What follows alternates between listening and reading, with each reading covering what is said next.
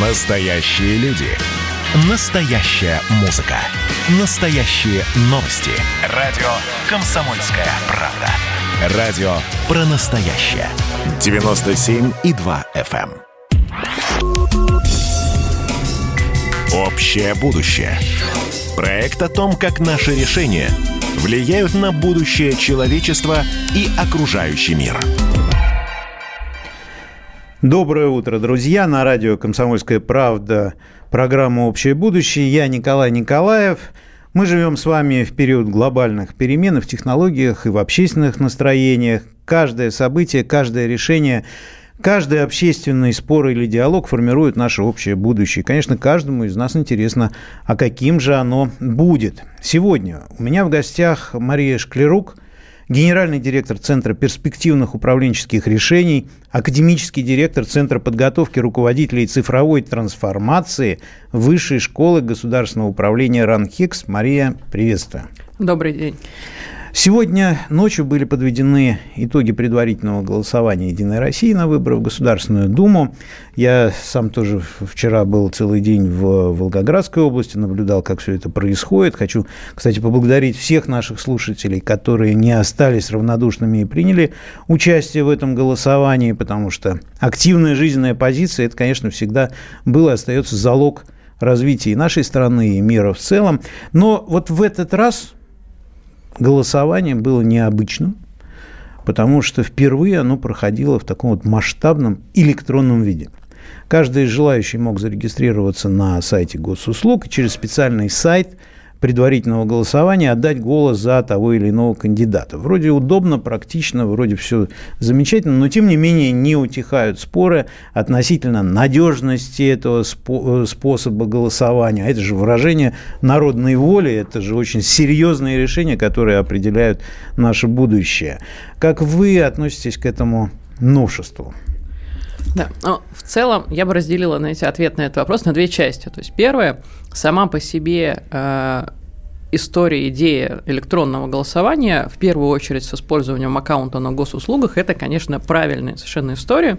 А, в целом у нас государство идет к тому, что аккаунт на госуслугах становится таким своеобразным нашим вторым паспортом. Я думаю, если не первым в какие-то а, моменты сейчас стало очень удобно много услуг действительно получать, и не впрямую только те госуслуги, которые мы привыкли.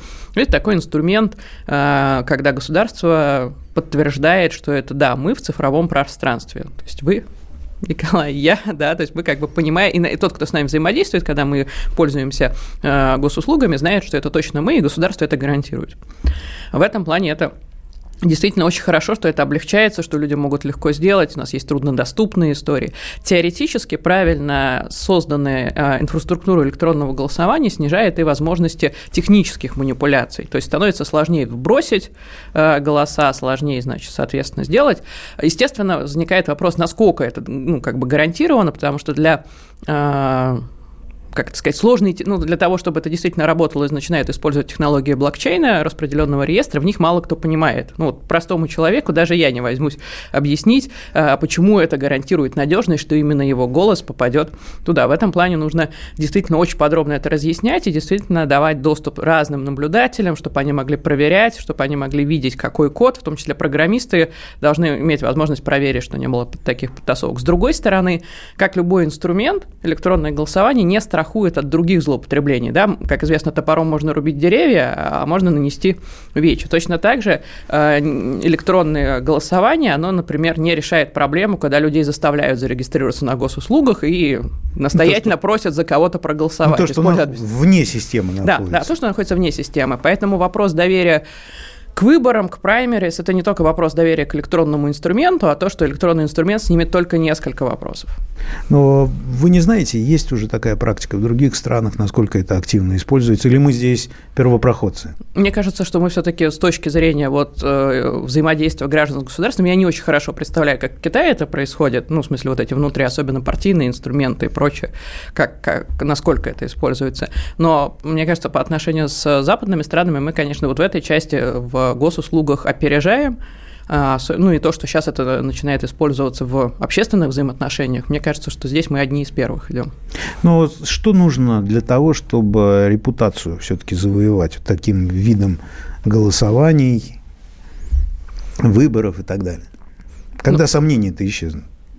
Мне, мне кажется, сомнения у людей исчезнут только когда у них не будет сомнений, ну как это, а за кого они отдали голос, и ситуация, если они чувствуют, что, например, большинство проголосовало за одного кандидата, и именно он выиграл, то есть это доверие к государственному институту, не к инструменту. Вопрос того, что у нас доверие к государственным институтам невысокое, за исключением, наверное, президента, Э, и чуть-чуть сейчас растет рейтинг у представителя правительства, ну, как, как олицетворение правительства, хотя тоже надо разносить, у нас более-менее иногда растет доверие к отдельным людям, которые представляют собой ту или иную там, ну, как министр обороны, да, у нас Шойгу всегда один из лидеров.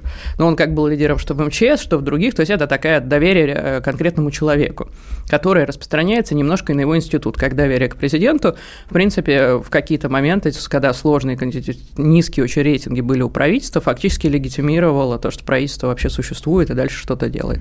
Но вопрос того, что именно к государственным институтам, что к выборам, что судебной, что к правоохранительной системе, что к правительству, у нас доверие невысокое.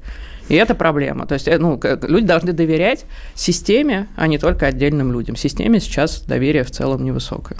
Ну вот сейчас идет серия э, разных форумов, международных и наших внутренних. На этой неделе будет Санкт-Петербургский экономический форум, и там ц... Э, тема основная – это экономика новой реальности. На прошлой неделе было два больших экологических форума, но так или иначе – основная тема, которая звучит, это устойчивое развитие, так называемое. Конечно, когда мы говорим о целях устойчивого развития как о каком-то документе ООН, очень важном документе, ну, всегда возникают вопросы, в том числе и по поводу глобализма, по поводу, э, по поводу влияния глобалистов в современном мире. Но если отвлечься от этих документов, то мы же ведь действительно хотим жить в обществе, которое действительно развивается, и с природой все замечательно, и болезни исчезают. Ну, в общем, происходит все замечательно. Вот в идеале это и есть устойчивое развитие, но э, для того, чтобы все получилось так замечательно, нужен ведь совсем иной уровень принятия решений, государственных решений. Более того, иной уровень восприятия иной уровень учета тех или иных э, факторов. Вот насколько наша управленческая э, машина, можем так назвать, система, она готова к этому? Ну, это такой очень сложный, многообразный вопрос. Я бы э, начала с того, что понятно, что во многом, если внимательно посмотреть на цель устойчивого развития, это вот та самая история, что, конечно, лучше быть богатым, здоровым и счастливым, чем несчастным, бедным, э, значит, и нездоровым. Вот. Но при этом, в смысле, это абсолютно правильные цели. Они, э, то, что все, что написано в целях устойчивого развития, это такой обычный здравый смысл. Вот. А вопрос, который вы задаете, понятно, что, наверное, и жители страны, и госчиновники в целом хотели бы, чтобы это реализовывалось. А, вот. Но когда вот задают вопрос, как сделать решение так, чтобы они вот реально приносили пользу, я всегда вспоминаю бессмертную фразу Виктора Степановича Черномырдина, да, хотели как лучше, а получилось как всегда. И вот последние там полтора года мы наблюдаем, э, как это я сейчас разделю, мы наблюдаем то, что делает правительство, я бы разделил это на две части. То есть первая часть, еще за скобки вынесем, что пришлось работать, понятно, в пандемию, в сложные условия, наверное, не на это рассчитывало правительство, когда начинало свою работу, но есть один очень позитивная вещь, которую сейчас э, правительство пытается сделать. Это разобраться с теми данными, которые есть в государственных системах, которые э, говорят, ну, которые есть в социальных сетях, которые есть в жалобах граждан. То есть пытается на самом деле сделать то, что 10 лет не удавалось сделать, навести какой-то порядок в данных и хотя бы приблизительно понять, что в стране происходит. А, это как, знаете, Авгиевы конюшни э, разбирать. Я не знаю, сколько это еще займет времени, но это такой первый шаг. А, а, для того, чтобы принимать грамотные, правильные управленческие решения, нужно знать, что происходит, причем сочетать это знание как с объективными данными, так и с а, пониманием, как социально настроены люди, то есть что они не всегда цифры, да, объективны, тем не менее добиваться гораздо более объективных цифр про экономические процессы, про социальные необходимы, иначе у нас вечно будет ситуация, да, когда говорят инфляция 4%, а люди постят чеки, что подождите, все 190%, какие 4? Вот это, кстати, тоже к вопросу о доверии, когда официальные цифры расходятся с ощущением людей. С одной стороны, надо делать как Росстат, объяснять, откуда это считается, делать понятную методологию, а с другой стороны, сейчас вот идет большой эксперимент по попыткам посчитать индексы, ну, как бы роста потребительских цен на данных контрольно-кассовой техники ФНС. То есть это то, что должно повысить доверие, потому что будут совпадать. Ну, людям будут говорить, может быть, честнее, да, слушайте, по вот этим группам товара инфляция 15%, а то и 20%. Люди, ну, не средняя по больнице. Да, не средняя да. по больнице, а вот то конкретное людям будет это понятней. Вот. Но есть вторая часть этого это то, что называется доказательная политика. Это вот как Центр перспективных управленческих решений, мы продвигаем это в России. У нас всего несколько центров, которые этим занимаются. Это счетная палата, Российская экономическая школа, Высшая школа экономики. Это такие основные, э, ну, как сказать, основные центры, которые только начали начали этим заниматься, потому что это был перед пандемией, это был, знаете, фронтир, ну вот в западных развитых странах, это то, где только началась создаваться инфраструктура. Немножко пандемия это откатила, сейчас все возвращаются. Коротко скажу, что такое доказательная политика. Это простыми словами как сделать так, что как задумали, так и получилось? Это оценка принимаемых государственных решений заранее до их принятия с прогнозированием того, какая мера в комплексе как раз сработает, а какая нет. И... Ну, давайте да. мы э, вернемся к этому вопросу и как действительно она работает. У нас в стране это доказательная политика сразу после небольшого перерыва. Общее будущее. Проект о том, как наши решения влияют на будущее человечества и окружающий мир. Приветствую всех, друзья. У нас программа «Общее будущее» на радио «Комсомольская правда». Я Николай Николаев, и у меня в гостях Мария Шклярук, генеральный директор Центра перспективных управленческих решений, академический директор Центра подготовки руководителей цифровой трансформации Высшей школы государственного управления РАНХИКС. И обсуждаем мы новые цифровые возможности, в том числе в государственном управлении. Итак, что такое доказательная политика? Мы поговорили, как она может действительно работать у нас в стране. Ну вот один из э, ярких примеров того, как можно подходить с доказательных методов. Еще раз коротко скажу, это как э, они пришло, пришло, пришло из медицины. Вы же предпочитаете лекарства, которые прошли клинические испытания, которые с наибольшей вероятностью будут работать против вашей болезни или точно будут работать против вашей болезни. А госуправление примерно так же. Есть известные болезни, например, бедность. Бедность есть во всех странах. Есть э, набор обычно мер, с которыми правительство начинает бороться, ну, пытается снижать бедность. Ну, везде это субъективное, в общем-то, такое. Не, ну, есть, есть э, как бы критерии относительной бедности, то есть если мы говорим об этом, всегда, если мы берем 100% людей, всегда будет, например, те, кто имеет там 10 или 20%, которые находятся внизу, если мы всех сравним, но вопрос э, этого вот нижнего уровня хватает на то, чтобы вообще жить, или приходится только с трудом выживать, поэтому различают нищету и бедность. Нищета – это совсем а, плохо. Бедность – это люди могут существовать, но очень плохо. А, вот. И счетная палата как раз а, провела в прошлом году большой анализ того, что еще предыдущее правительство запланировало ну, предпринять как меры по борьбе с бедностью. Все, все, что было вообще во всех государственных программах, федеральных проектах, все, что было отмечено правительством как то, что оно влияет на снижение бедности или на рост доходов, было сгруппировано в более крупные меры, по которым понятен механизм действия, если он понятен. Это не везде тоже получилось. И дальше было проверено, есть ли данные, которые позволяют потом оценить эффективность а, этих мероприятий. То есть вот если а, и самый простой пример – это прямые выплаты. Здесь все понятно, когда выплачивают прямые выплаты, уровень доходов у людей растет, а, как бы некоторым из этих помогает выйти из бедности. Но, во-первых, не всем, вот. Во-вторых, насколько есть предел, до которого прямые выплаты работают, а дальше уже э, они могут работать не так, как было задумано. А как же, да. извините, удочка и рыба? Да, вот. Это дальше же тоже есть, важный факт. Дальше есть вещи такие, как там социальный контракт, есть вещи такие, как создание новых рабочих мест. Но когда вот если посмотреть, на сайте счетной палаты есть это исследование, экспертно-аналитическое мероприятие, оно называется, мои сотрудники там тоже принимали участие, выяснилось, что только по примерно половине денег, которые как бы запланированы на, в том числе на борьбу с бедностью, можно сказать, что понятно, как они действуют, понятно, что хотят добиться, и можно посмотреть на результат того, как они действуют. Причем на результат можно посмотреть тоже не по всем из тех а, значит, э, мер, а, по которым понятен механизм действия. У нас в стране просто не собираются те данные, которые позволили бы оценить эффективность мер. А почти по половине, ну там по 40%, нет даже возможности сгруппировать и хорошо понять, а каким механизмом вообще как бы собираются их реализовывать. И доказательная политика говорит в этой ситуации, что, может быть, нужно гораздо более пристальнее посмотреть на вот эти недоказанные методы или непонятные, и деньги, которые запланированы на них, возможно, перераспределить на те, которые доказанно эффективно работают. То есть перераспределить, условно говоря, туда, где можно отслеживать, как идет, как реализуются меры госполитики, ее корректировать, и эффект от этого будет больше. Вот это именно то, чем, то как применяется доказательная политика.